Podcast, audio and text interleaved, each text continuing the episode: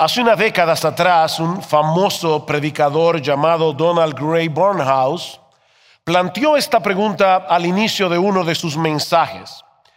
¿Cómo luciría una ciudad si el diablo tomara completo control sobre ella? Y esta fue la respuesta de Barnhouse. Todos los bares cerrarían, la pornografía se desvanecería, las calles relucientes estarían llenas de personas bien arregladas, que se sonríen unas a otras. Los niños bien educados dirían, sí señor, no señora. Y las iglesias estarían llenas cada domingo, solo que Cristo no sería predicado en ellas. En otras palabras, mis hermanos, lo que Barnhouse está tratando de decirnos es que el diablo estaría dispuesto a promover la moral, el decoro y aún la religiosidad, siempre y cuando eso mantuviera a las personas alejadas del Evangelio, cuyo centro es Cristo y este crucificado. A través de todas las épocas, ese ha sido el ataque, el foco de ataque del diablo y las iglesias de Cristo de esta generación no somos la excepción. Mis hermanos, la predicación del Evangelio nunca ha sido popular y nunca lo será. Nunca ha sido popular, nunca lo será. Pero si nosotros queremos ver el poder de Dios en acción, salvando pecadores, edificando a los creyentes, nosotros debemos colocar la predicación de la palabra en el centro de nuestros ministerios, como veremos en el texto que quisiera exponer en esta tarde, primero a los Corintios capítulo 1, versículos 18 al 25. Les ruego por favor que vayan a 1 los Corintios capítulo 1 versículos 18 al 25. Voy a leer desde el 17 para poder tomar el contexto. Dice Pablo, pues no me envió Cristo a bautizar, sino a predicar el Evangelio, no con sabiduría de palabras, para que no se haga vana la cruz de Cristo.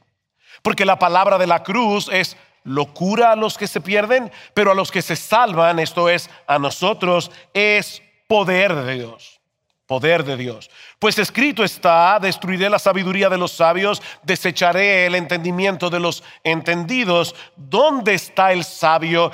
¿Dónde está el escriba? ¿Dónde está el disputador de este siglo? ¿No enloquecido Dios la sabiduría del mundo? Pues ya que en la sabiduría de Dios el mundo no conoció a Dios mediante la sabiduría, agradó a Dios salvar a los creyentes por la locura de la predicación. Porque los judíos piden señales, los griegos buscan sabiduría, pero nosotros predicamos a Cristo crucificado. Para los judíos, ciertamente tropezadero. Para los gentiles, locura. Mas para los llamados, así judíos como griegos, Cristo, poder de Dios y sabiduría de Dios. Porque lo insensato de Dios es más sabio que los hombres. Y lo débil de Dios es más fuerte que los hombres. Para poder entender este pasaje, necesitamos conocer un poco del trasfondo de esta iglesia a la que Pablo envió esta carta originalmente. Corinto era una ciudad de gran importancia en los tiempos del Nuevo Testamento y una ciudad bastante depravada, por cierto, pero Dios levantó una iglesia allí en el segundo viaje misionero de Pablo, a la que se añadió mucha gente durante el año y medio que Pablo permaneció ministrando en esta ciudad. Lamentablemente muchos de sus miembros habían arrastrado consigo algunos de los rasgos más dominantes de su cultura. Los griegos eran amantes de la filosofía, eran amantes de la retórica, es decir, el arte de la elocuencia, el arte de la argumentación eficaz y formaban escuelas que rivalizaban entre sí alrededor de los maestros que tenían más renombres, de, los, de las celebridades de Corinto. De hecho, se calcula que en los días del apóstol Pablo habían unas 50 escuelas filosóficas diferentes en la ciudad de Corinto. El problema es que ese espíritu sectario se introdujo en la iglesia y muchos de los hermanos se agrupaban en torno a sus predicadores favoritos, eso verdad no ocurre en el día de hoy. Se, agrupaban en torno a los que más salían en YouTube y todo eso, eh, si hubiera habido YouTube, pero no porque admiraban su piedad, no por su fidelidad al Evangelio, sino porque se sentían fascinados con su elocuencia. Estos corintios se dejaban impresionar más por la forma que por el fondo. Y por supuesto, esta visión distorsionada del ministerio trajo como consecuencia que algunos llegaran a menospreciar al apóstol Pablo porque él no satisfacía sus expectativas como orador. Ellos Querían a un maestro que los extasiara con su oratoria y su conocimiento de filosofía, no a un simple predicador que se contentara con, con proclamar el contenido del Evangelio en una forma llana y clara. Y por supuesto, Pablo no ignoraba esa problemática cuando él llegó por primera vez a la ciudad de Corinto. Pero aún así, él decidió proclamar el mensaje de la cruz sin recurrir a una elocuencia artificiosa, sin alterar su contenido, sin cambiar su metodología. Dice en el versículo 17, pues no me envió Cristo a bautizar, sino a predicar el Evangelio, no con sabiduría de palabras. Yo no vine aquí a hablar de filosofía. Yo no vine aquí a, a hacer un despliegue de oratoria. Yo no vine aquí a hablar de psicología. Yo vine a predicar el Evangelio y no con sabiduría de palabras para que no se haga vana la cruz de Cristo. Mis hermanos, Pablo tenía razones muy poderosas para no acomodar su ministerio a la cultura imperante de Corinto. Y nosotros también. Y eso es lo que él pasa a explicar ahora en el pasaje que vamos a considerar en esta tarde, en los versículos 18 al 25. Sí, yo sé que estamos después del almuerzo. Y eso es un problema. Pero yo espero que la palabra de Dios te despierte en esta tarde. Y si no te despierta la palabra, el que esté al lado de un codazo. Está permitido hoy. Lo primero que nosotros vemos en este texto es que sustituir el Evangelio por un discurso ingenioso o relevante entre comillas, es hacer ineficaz el ministerio. Versículo 18. Porque la palabra de la cruz es locura a los que se pierden, pero a los que se salvan, esto es, a nosotros es poder de Dios. Ustedes saben que en los tiempos del apóstol Pablo los hombres se habían encargado de agrupar a los seres humanos en diversas categorías, ¿verdad? Estaban los judíos y los griegos, estaban los romanos y los bárbaros, estaban los libres y los esclavos. Pero ahora Pablo nos dice aquí que la verdadera línea divisoria que separa a la raza humana es la palabra de la cruz, es el Evangelio de Jesucristo, porque todo el mundo se encuentra o de un lado o de otro en relación a este mensaje. Y no olviden, mis hermanos, el tema general que Pablo está tratando en esta porción de la carta, era la gran división que había en la iglesia de Corinto. Y lo que él está tratando de mostrar aquí es que los cristianos no tenemos razón alguna para dividirnos porque no pertenecemos a escuelas rivales de pensamiento, sino que todos estamos alineados con la palabra de la cruz si somos creyentes, estamos alineados con el Evangelio. Para aquellos que se pierden, este mensaje es una tontería y esa palabra es suave para lo que significa la palabra en el original es, para aquellos que se pierden, este mensaje es algo imbécil, es, es una estupidez, una verdadera locura. ¿Cómo es posible que la salvación de la raza humana dependa de un judío que fue crucificado en una cruz? Eso, eso no parece tener ningún sentido.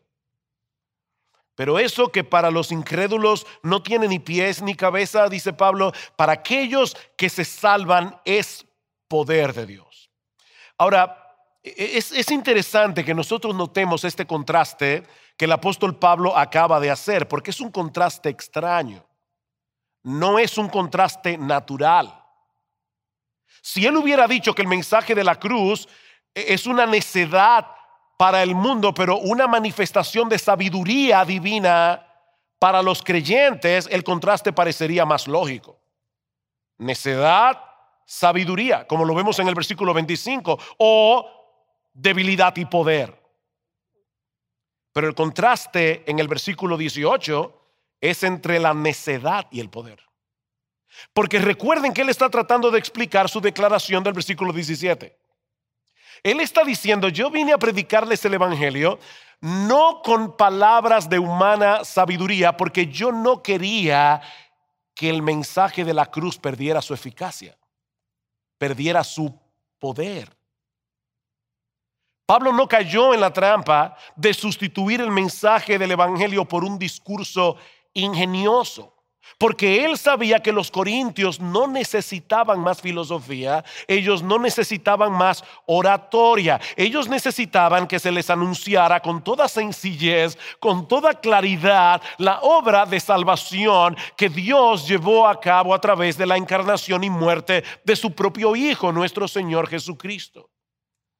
Así que Pablo quería dejar bien claro que su mensaje no consistía en otro mensaje filosófico superior a los demás, sino en el anuncio de un plan de redención diseñado y ejecutado por Dios, no por el hombre. Un plan que el intelecto más brillante jamás habría podido concebir ni descubrir por sí mismo. Miren mis hermanos, el hombre, el hombre es un ser extraordinario en muchos aspectos. somos creados a la imagen de Dios. Hay mucha gente inteligente en el mundo, con mucha capacidad intelectual, pero ninguna mente humana hubiera sido capaz de resolver el dilema que el Evangelio resuelve. ¿Cómo puede un Dios infinitamente justo otorgar completo perdón a pecadores culpables sin pasar por alto su justicia? ¿Cómo Él puede hacer eso? Y todos nosotros conocemos la respuesta. El Hijo de Dios se hizo hombre, Él vivió una vida perfecta de obediencia al Padre, la vida de obediencia que ninguno de nosotros podíamos vivir y luego murió en la cruz del Calvario, la muerte que todos nosotros merecíamos morir. Y ahora en base a esa obra de redención, Dios puede ofrecer en el Evangelio perdón y vida eterna y sigue siendo un Dios justo porque el justo murió por los injustos. Al que no conoció pecado, por nosotros Dios a él lo hizo pecado, para que entonces ahora nosotros por medio de la fe, gratuitamente por gracia, fuésemos hecho justicia de Dios en él. Así que por medio de la fe y únicamente por medio de la fe, Dios imputa, Dios pone en la cuenta del pecador la justicia perfecta de Cristo sin tener que hacer obras, como dice Pablo en Romanos capítulo 4, versículo 6. A nadie se le hubiera ocurrido semejante plan de salvación. De manera, mis hermanos, que la solución del más grande de nuestros problemas está totalmente fuera de nuestro alcance. Pero es ahí precisamente en el contexto de nuestra impotencia donde resplandece el poder de Dios. Es por eso que Pablo dice que la cruz, que en la cruz del Calvario todo el orgullo y toda la arrogancia del hombre son destrozados por completo. Vean el versículo 19, pues está escrito. Destruiré la sabiduría de los sabios, desecharé el entendimiento de los entendidos. Y él está citando aquí básicamente Isaías capítulo 29, versículo 14. Dios había determinado destruir nuestra arrogancia, destruir nuestra autosuficiencia. Así estaba escrito, dice Pablo, y el misil que él usa para hacer esa obra de destrucción masiva es la palabra de la cruz. La palabra de la cruz. Porque allí quedó evidenciada la infinita sabiduría de Dios en contraposición a la limitadísima sabiduría humana. Versículo 20. ¿Dónde está el sabio? Dice Pablo. ¿Dónde está el escriba? ¿Dónde está el disputador de este siglo? ¿No ha enloquecido Dios la sabiduría del mundo? En palabras sencillas, lo que Pablo está diciendo aquí es que las mentes que el mundo más admira vienen a ser necedad cuando tienen que lidiar con el problema del pecado, con el problema de nuestro destino eterno. Dios enloqueció la sabiduría del mundo. Así que mis hermanos, sustituir la predicación del Evangelio. Por eso que el mundo llama sabiduría. Sería una completa necedad de nuestra parte. Sustituir el Evangelio. Por eso que puede hacernos ver como inteligentes ante los ojos del mundo. Nosotros queremos que nos vean inteligentes. ¿O, tú quieres que te vean como un idiota? A nadie le gusta eso. Todo el mundo quiere aparentar que, es sofisticado, ¿verdad? Que, conoce las últimas teorías, que, sabe acerca de, las cosas más complejas de, la vida humana. Y todos queremos que la gente diga, wow. Decía Hugh Martin, un, un santo del pasado, decía, me encanta que me alaben, pero aborrezco el placer que siento. Y, lo que Pablo está diciendo aquí, no hagan eso. No hagan, no sustituya. Yo no puedo sustituir, yo no puedo sustituir el mensaje del Evangelio por más simple, por más poco sofisticado que ese mensaje pueda parecer, por aquello que el mundo tiene como sabiduría. Eso sería una locura.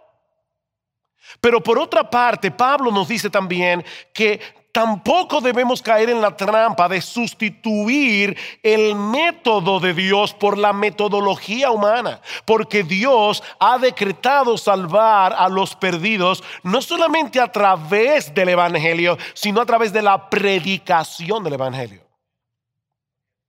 Vean el versículo 21. Pues ya que en la sabiduría de Dios, eh, eh, eh, Dios es tan sabio, en su sabiduría, él determinó que el mundo no lo conociera mediante la sabiduría, sino que agradó a Dios salvar a los creyentes por la locura de la predicación. Es, como si Pablo estuviera diciendo, si la sabiduría humana fuera tan grandiosa, ¿por qué no pudo salvar a ninguno de ustedes? ¿Hay alguien aquí que se salvó por Platón? ¿O leyendo psicología?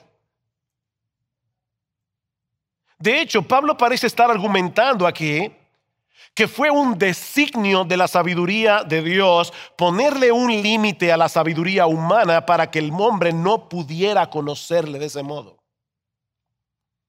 Es parte de la sabiduría de Dios que el hombre no pueda llegar a conocerle a través de su propia sabiduría. Porque el hombre necesita ocupar su lugar para salvarse. El hombre necesita entender su limitación. Y de paso, hermano, es una pena como en muchos púlpitos en el día de hoy los predicadores vienen aquí a tratar de elevar el autoestima de las personas que lo escuchan. No, yo, yo debo destruirte para que te pueda salvar. De hecho, yo no necesito elevar tu autoestima, tu problema es que tú la tienes demasiado elevada. Pablo está diciendo aquí, Dios destruye nuestro orgullo, Dios destruye nuestra soberbia para hacer eficaz el mensaje del Evangelio en nuestro corazón. Y una vez más, Él lo hace con una metodología que la sabiduría humana nunca hubiera podido prever, la locura de la predicación. La locura de la predicación, la proclamación de eso que Cristo llevó a cabo en la cruz del Calvario.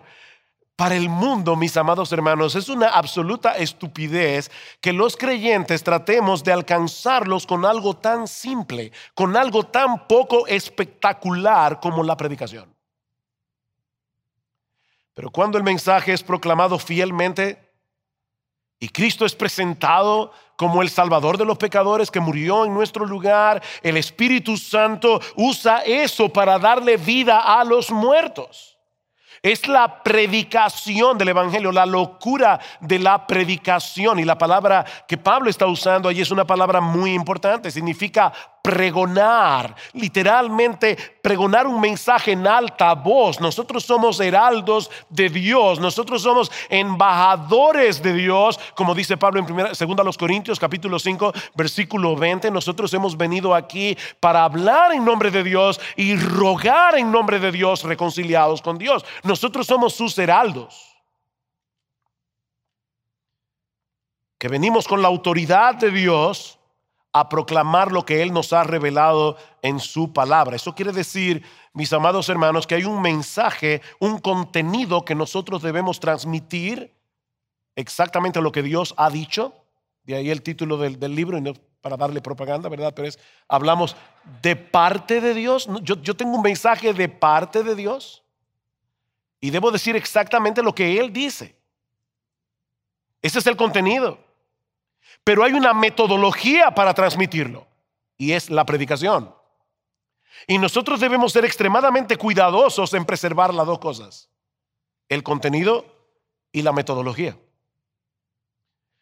Saben que cuando surgió el movimiento de iglesia emergente, que ya creo que está pasando de moda, pero algunos comenzaron a redefinir el papel del hombre que venía al púlpito cada domingo. En vez de llamarle predicadores, comenzaron a llamarles narradores. El ministro del Evangelio dejó de ser un embajador que proclama con autoridad los decretos del Dios del cielo para convertirse en el narrador de una historia. Pero lo cierto es, hermanos, que nosotros no somos meros narradores, nosotros no venimos al púlpito a conversar con los oyentes. Nosotros venimos con la autoridad del Rey del universo a decir, así dice el Señor. E, e, esta metodología de entregar el Evangelio envía un mensaje que los hombres necesitan escuchar, creyentes y no creyentes. Somos simples criaturas que debemos humillarnos ante la voz de Dios. Nosotros no somos negociadores de Dios, somos embajadores de Dios. El problema, mis hermanos, es que el diablo sabe eso. Él conoce el poder del Evangelio.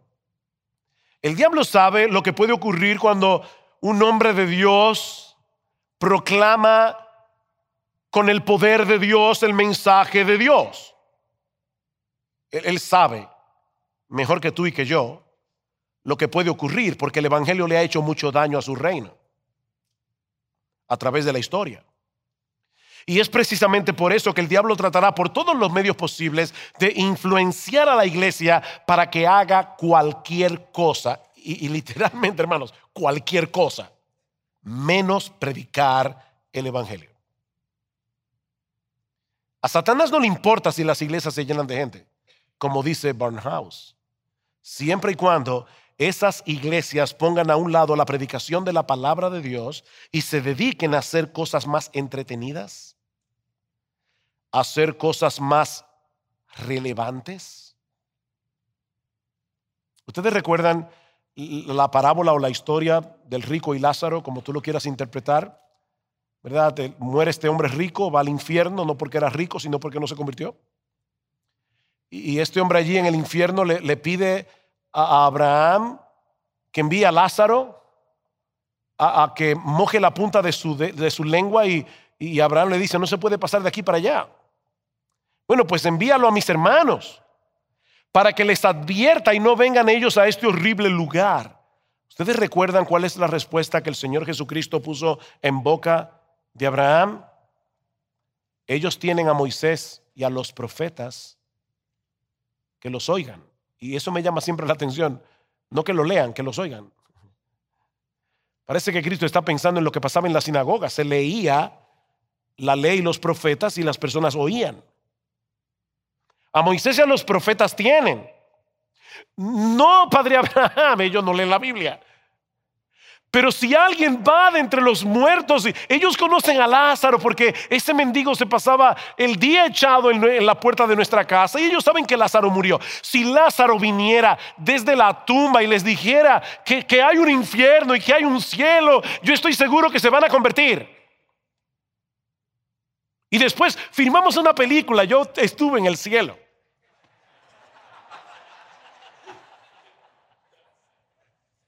¿De verdad? No, dice el Señor, si no oyen a Moisés y a los profetas, tampoco se persuadirán, aunque alguno se levantare de los muertos. De hecho, hubo uno que se levantó de los muertos y se llamaba Lázaro. ¿Y saben lo que hicieron los fariseos cuando vieron a Lázaro vivo? Se convirtieron a Jesús. No, quisieron matar a Jesús. Nadie se va a salvar por oír un testimonio extravagante, extraordinario y ver, ver obras fantásticas. Dios ha decretado salvar a los creyentes por la locura de la predicación. Mis hermanos, nosotros nunca, nunca debemos ceder a la tentación de sustituir la predicación de la palabra por cosas más llamativas, por cosas más entretenidas. Pablo sabía que su predicación no iba a ser potable para muchos. Pero aún así ni alteró su mensaje ni cambió el método. Versículo 22. Porque los judíos piden señales y los griegos buscan sabiduría. Definitivamente no hay nada nuevo debajo del sol. Los problemas que Pablo enfrentó en su época al ministrar a judíos y a gentiles son exactamente los mismos que nosotros tenemos que enfrentar en el día de hoy. Hay mucha gente que quiere ver en las iglesias un despliegue de poder. Y otros quieren algo más sofisticado que el mensaje del Evangelio. Prefieren oír hablar de Freud que oír hablar de Pablo. Suena más inteligente hablar de Freud o mencionar nombres de filósofos rarísimos que si tú te los aprendes de memoria vas a impresionar.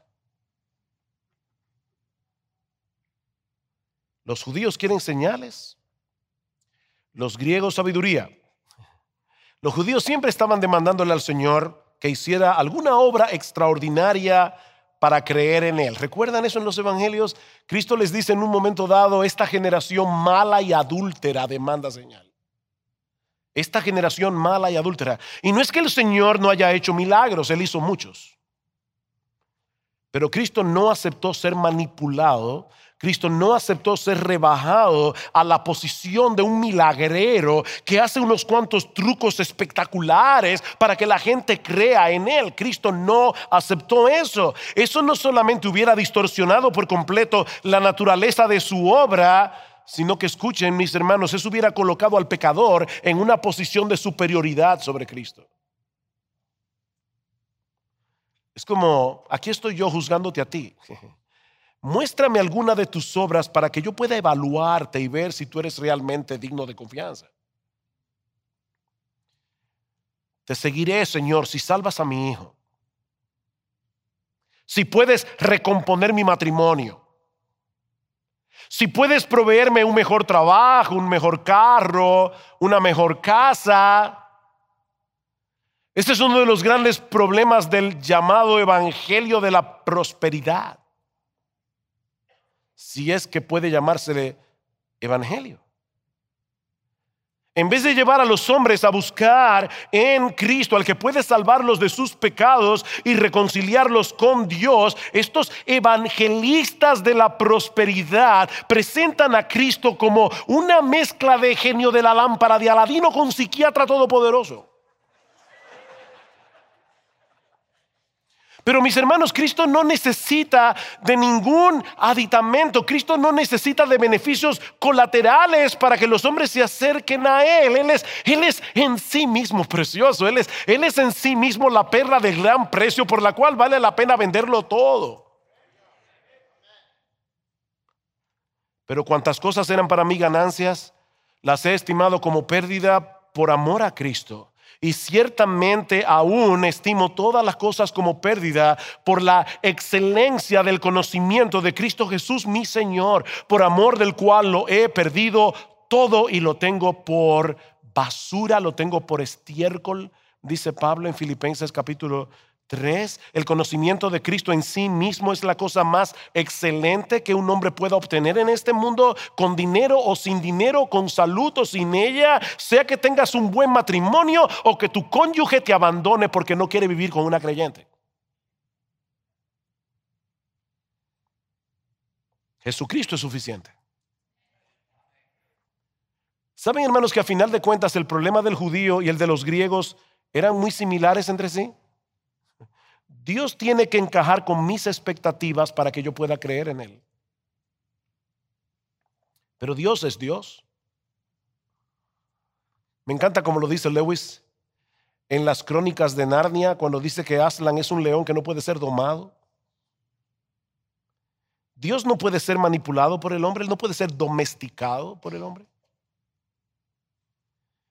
Él diseñó un plan de salvación y, Él estableció la metodología para que esa salvación viniera a ser eficaz en el corazón de los pecadores. Esa metodología es la locura de la predicación. Versículo 23. Porque los judíos piden señales, los griegos buscan sabiduría, pero nosotros predicamos a Cristo crucificado, predicamos a Cristo crucificado. Para los judíos, ciertamente tropezadero, para los gentiles, locura, vas para los llamados, así judíos como griegos, Cristo, poder de Dios y sabiduría de Dios. Para los llamados. No eres tú el que haces el evangelio eficaz. Es el llamado de Dios a través de la predicación del Evangelio. ¿Saben, hermanos, por qué el apóstol Pablo predicaba el Evangelio? Aún sabiendo de antemano las reacciones adversas del mundo incrédulo. Y Pablo tuvo muchas reacciones adversas. Alguien decía que cuando Pablo llegaba a una ciudad, él nunca preguntaba, ¿y cómo son los hoteles? Aquel preguntaba, ¿y cómo son las cárceles?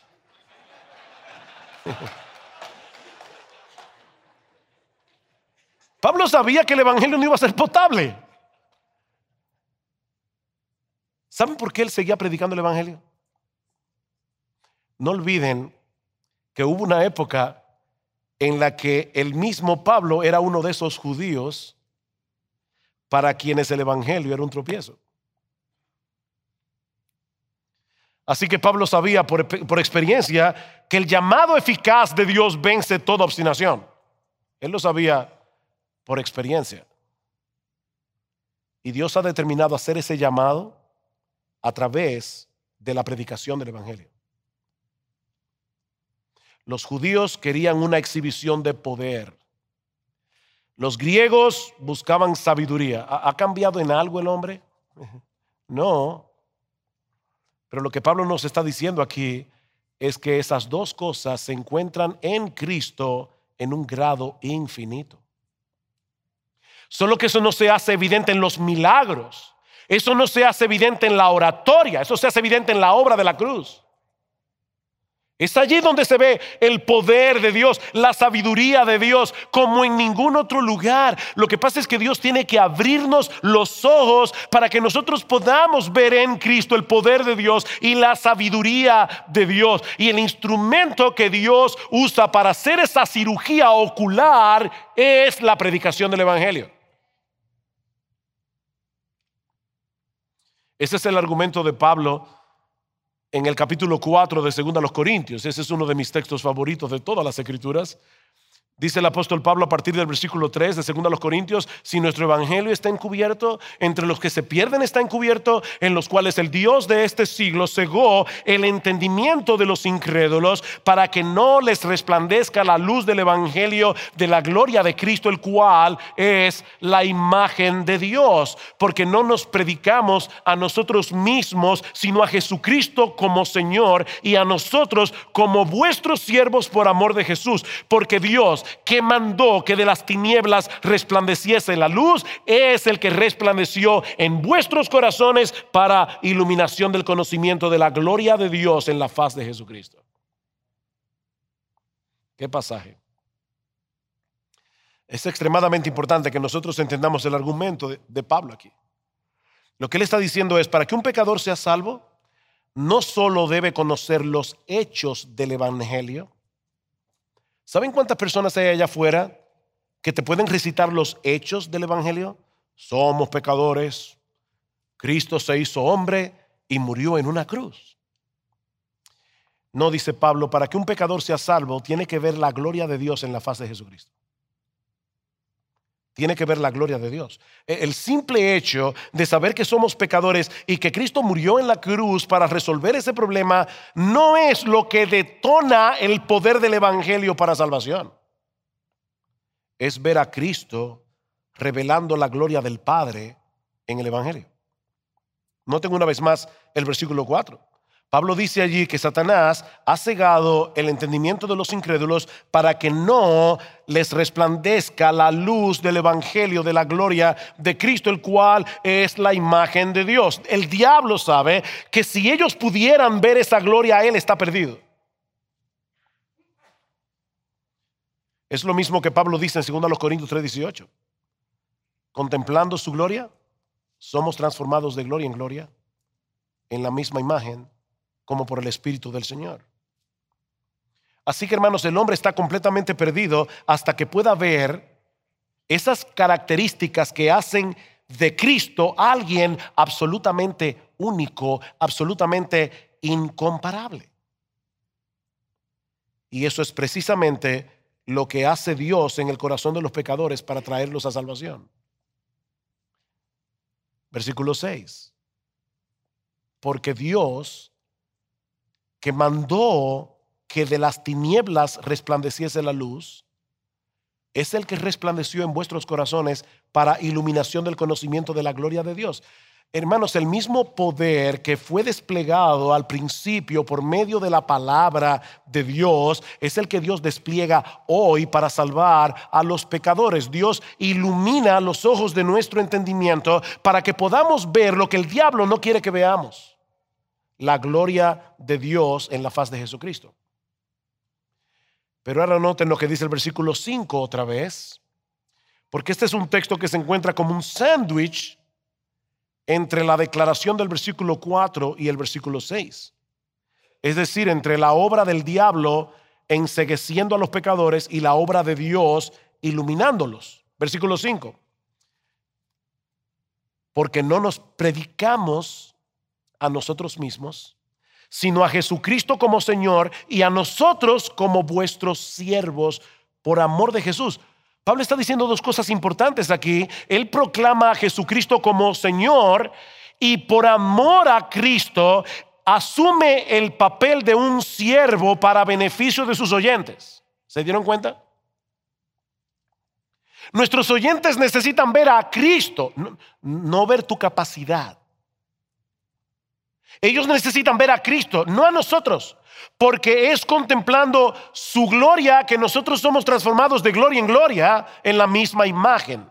Vamos siendo gradualmente transformados para ser cada vez más como Él en la misma medida en que somos capaces de ver su gloria. Y eso ocurre, mis hermanos, cuando los predicadores asumen el papel de un siervo que se limita a proclamar fielmente la palabra de Dios y no sus opiniones, ni las últimas teorías psicológicas. Vean el versículo 2 de 2 Corintios 4. ¿Qué dice Pablo allí? 2 Corintios capítulo 4, Versículo 2, en el contexto de ese pasaje, antes bien renunciamos a lo oculto y vergonzoso, no andando con astucia ni adulterando la palabra de Dios. Pablo dice, yo no voy a adulterar la palabra de Dios, yo quiero que Cristo sea exaltado, yo quiero que Cristo sea conocido, porque viendo su gloria ellos serán transformados. Saben mis hermanos que por más duro que esté el corazón de un hombre, por más entenebrecido que esté su entendimiento, Dios puede transformarlo en un segundo. Pero Él ha decretado hacerlo a través de la locura de la predicación. Ese es el método.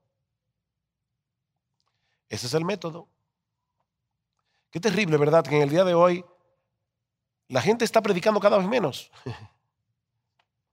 Un sermón de más de 20 minutos y ya las personas están mirando el reloj.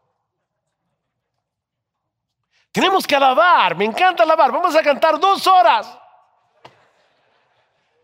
Y vamos a predicar cinco minutos. Miren, déjenme decir algo, a mí me encanta cantar. Me encanta hacerlo. De hecho, es una frustración para mí estar en una conferencia como esta, porque yo quiero cantar a toda voz, pero no puedo porque entonces no voy a venir aquí a predicar porque ya voy a estar ronco.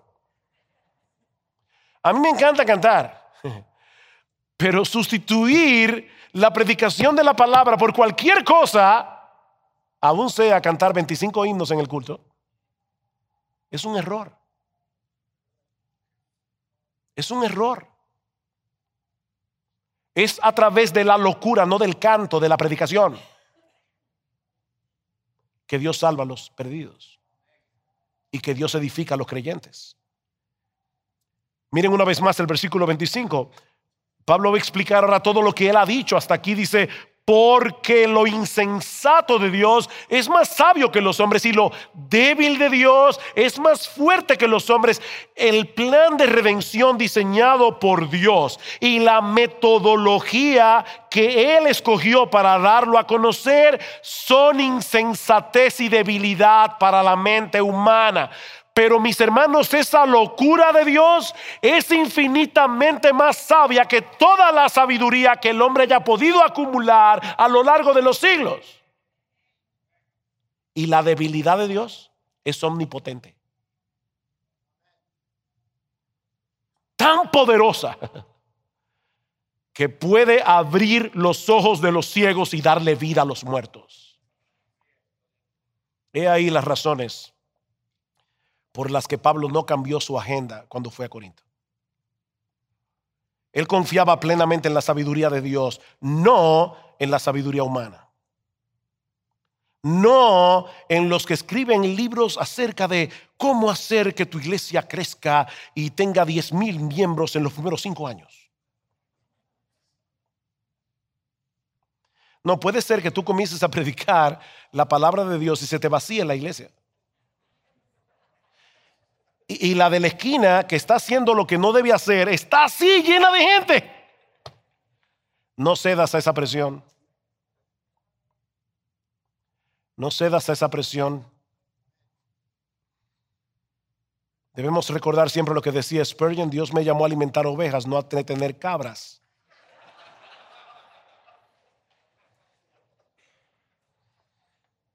Pablo confiaba en la sabiduría de Dios. Y lo vemos más adelante en el capítulo 2. En el versículo 1 al 5 dice Pablo, así que hermanos, es, es, el contexto, así que hermanos, cuando fui a vosotros para anunciaros el testimonio de Dios, yo no fui con excelencia de palabras o de sabiduría, pues me propuse no saber entre vosotros cosa alguna, sino a Jesucristo y a este crucificado. Y estuve entre vosotros, dice Pablo, con debilidad y con mucho temor y temblor. Pablo no era un predicador triunfalista.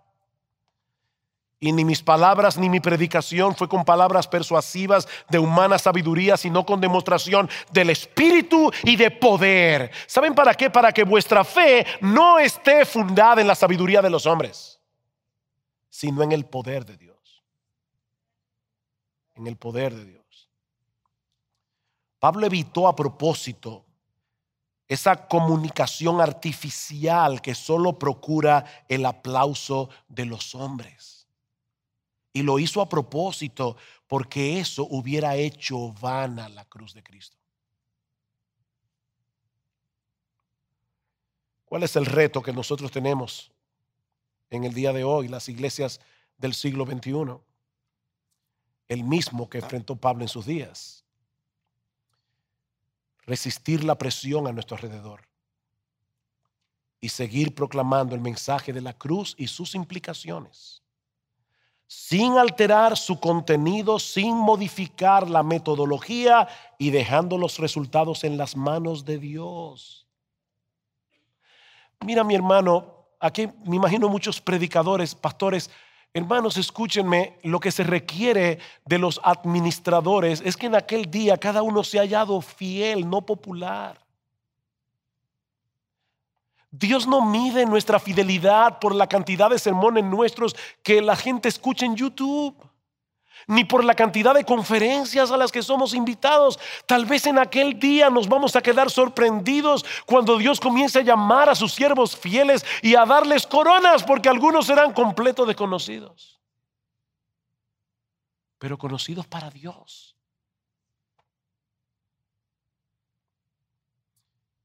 Miren hermanos, la naturaleza humana no ha cambiado absolutamente nada en estos dos mil años, aunque el ropaje cultural sea diferente.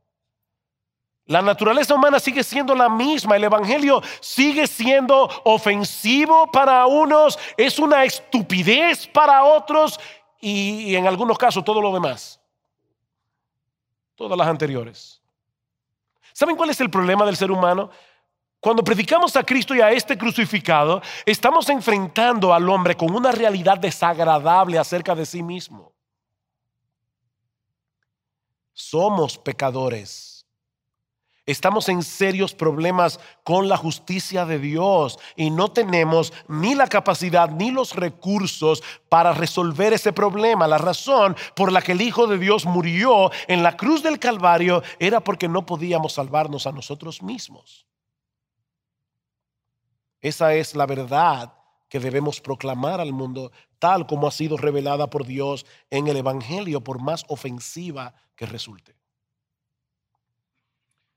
Si comenzamos a acomodar el mensaje para que nadie se ofenda, para que llegue a ser más potable para el hombre moderno, estaremos haciendo vana la cruz de Cristo, estaremos despojando al mensaje de su poder, no solo para salvar, sino también para santificar.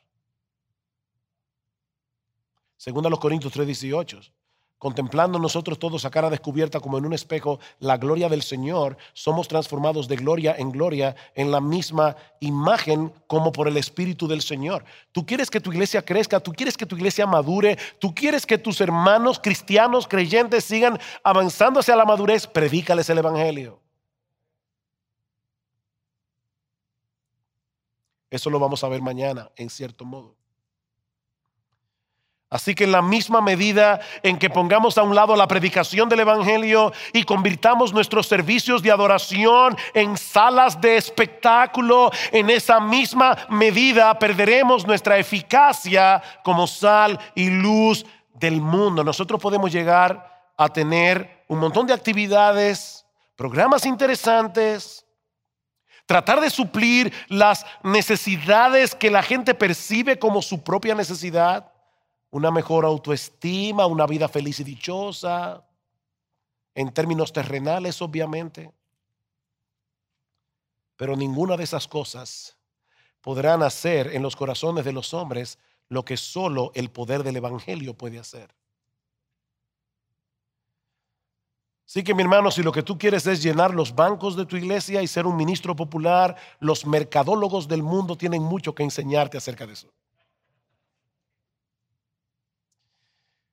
Pero si queremos ver gente verdaderamente convertida y dando fruto para la gloria de Dios, hombres, hombres y mujeres que están siendo gradualmente transformados a la imagen de nuestro precioso, bendito, exaltado, maravilloso Señor y Salvador Jesucristo, entonces tenemos que resistir la tentación y mantener la predicación de la palabra en el lugar central que le corresponde. Timoteo predica la palabra. Eso no es lo que la gente quiere oír. Se amontonarán maestros conforme a sus propias concupiscencias. Joel Austin no es suficiente. Yo quiero más. Se van a amontonar maestros, dice Pablo, Timoteo, Timoteo, probablemente tú nunca vas a ser popular. Pero predica la palabra. Yo te encarezco eso, como decía, bueno, dice Pablo, no don Henry Tolopilo, pero decía el texto que nuestro hermano predicó. Yo te encarezco solemnemente delante de Dios y del Señor Jesucristo que juzgará a los vivos y a los muertos en su manifestación y en su reino. Timoteo al final de cuentas lo único que va a importar es la aprobación de Él. Predica la palabra. Oh, que el Señor nos ayude, hermanos, a seguir siendo fieles a Él, viviendo conforme al Evangelio y proclamando el Evangelio. Eso no es lo que el mundo quiere oír, pero es lo que el mundo necesita, es lo que la iglesia necesita, es lo que Dios ha prometido usar para salvar a los perdidos y para edificar a los creyentes. Que Dios bendiga su palabra. Vamos a orar. Padre, queremos darte muchas gracias por habernos dado en esta tarde la oportunidad de predicar tu palabra. Oh Señor, Haz tú en nuestros corazones lo que el predicador no puede hacer. Aplica tu palabra con poder en nuestras vidas y en nuestros ministerios. Señor, que el resultado de esta conferencia sea animar a los queridos pastores que están aquí, a los hermanos que están aquí, hermanos y hermanas, a amar, a amar la predicación de tu palabra. no como un fin en sí misma, sino porque ella nos revela a Jesús. Alabamos tu nombre, Señor, en esta tarde y gracias de nuevo por esta conferencia y por cada hermano y hermana que está en este lugar. En Cristo nuestro Salvador, te imploramos que bendigas tu palabra. Amén.